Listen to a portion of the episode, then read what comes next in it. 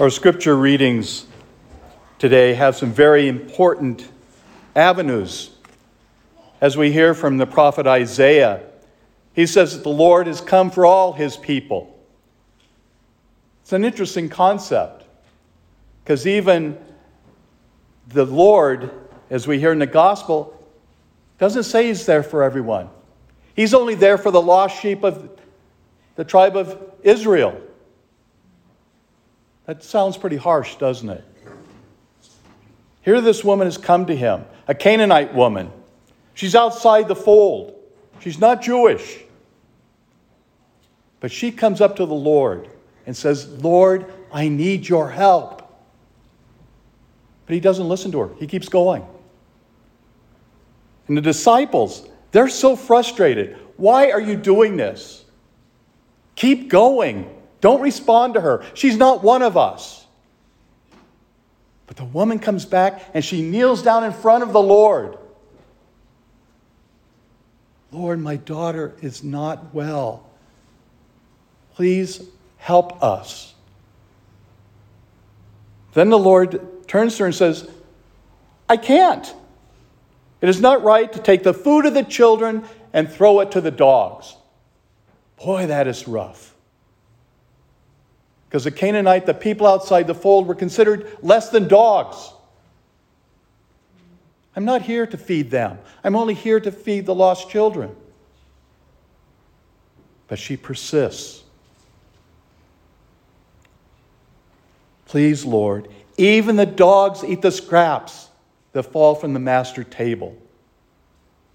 What a powerful statement. She comes back to the Lord and puts it right back in his face.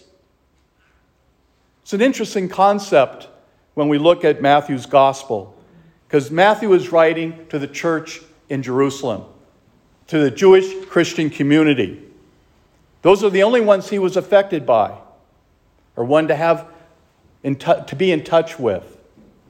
And yet, here he's opening his mind to a greater cause, because he sees the Lord opening his heart, saying, Woman, how great is your faith! She trusted the Lord. First of all, she said, Lord. They didn't say that just out of response, but she truly believed that the Lord, Jesus Christ, was able to save her. Save her from this anguish that was taking and tearing apart her heart. Woman, great is your faith.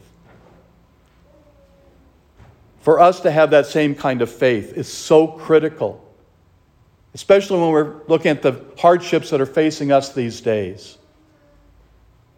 This terrible pandemic that is tearing everyone apart, spiritually, emotionally, physically. It's hurting so many people. And yet the Lord never abandons us. He's always going to be with us. But we need to take the incredible gift that God has given us and the power of the Eucharist that we celebrate today and allow the Lord to come into our hearts, into our very beings, to transform us into the people of service, of love, and of tenderness and kindness for one another. This bountiful gift the Lord so freely offers to us. He doesn't deny anyone the gift that He gives. I think many ways we can be like the disciples say, You're not part of us, go away. We can do that within our own communities. You're not part of us. There's been times I've been driving down the road and you see people from other states, and, oh, please go home. We don't need any more of this. But they are welcome too. We are all welcome because we're all brothers and sisters. We, as Catholics have to be more open to one another, to sharing this incredible faith that we've been given, and to offer it to our brothers and sisters. You are always welcome with us. The Lord's whole image from St. Matthew changes. He is now open to the broader community for us to take and recognize how we can be that strength and that courage for one another. within this parish church, within our community, and way beyond to our whole world. Because the whole world is suffering right now. And it's through our prayers, through the grace that we receive in this sacrament, that we are able to be that instrument of peace and grace for one another. The Lord continue to open our hearts, our minds to the great blessings that we have to share, that we can reach out to one another and share that mercy, that grace, and that peace.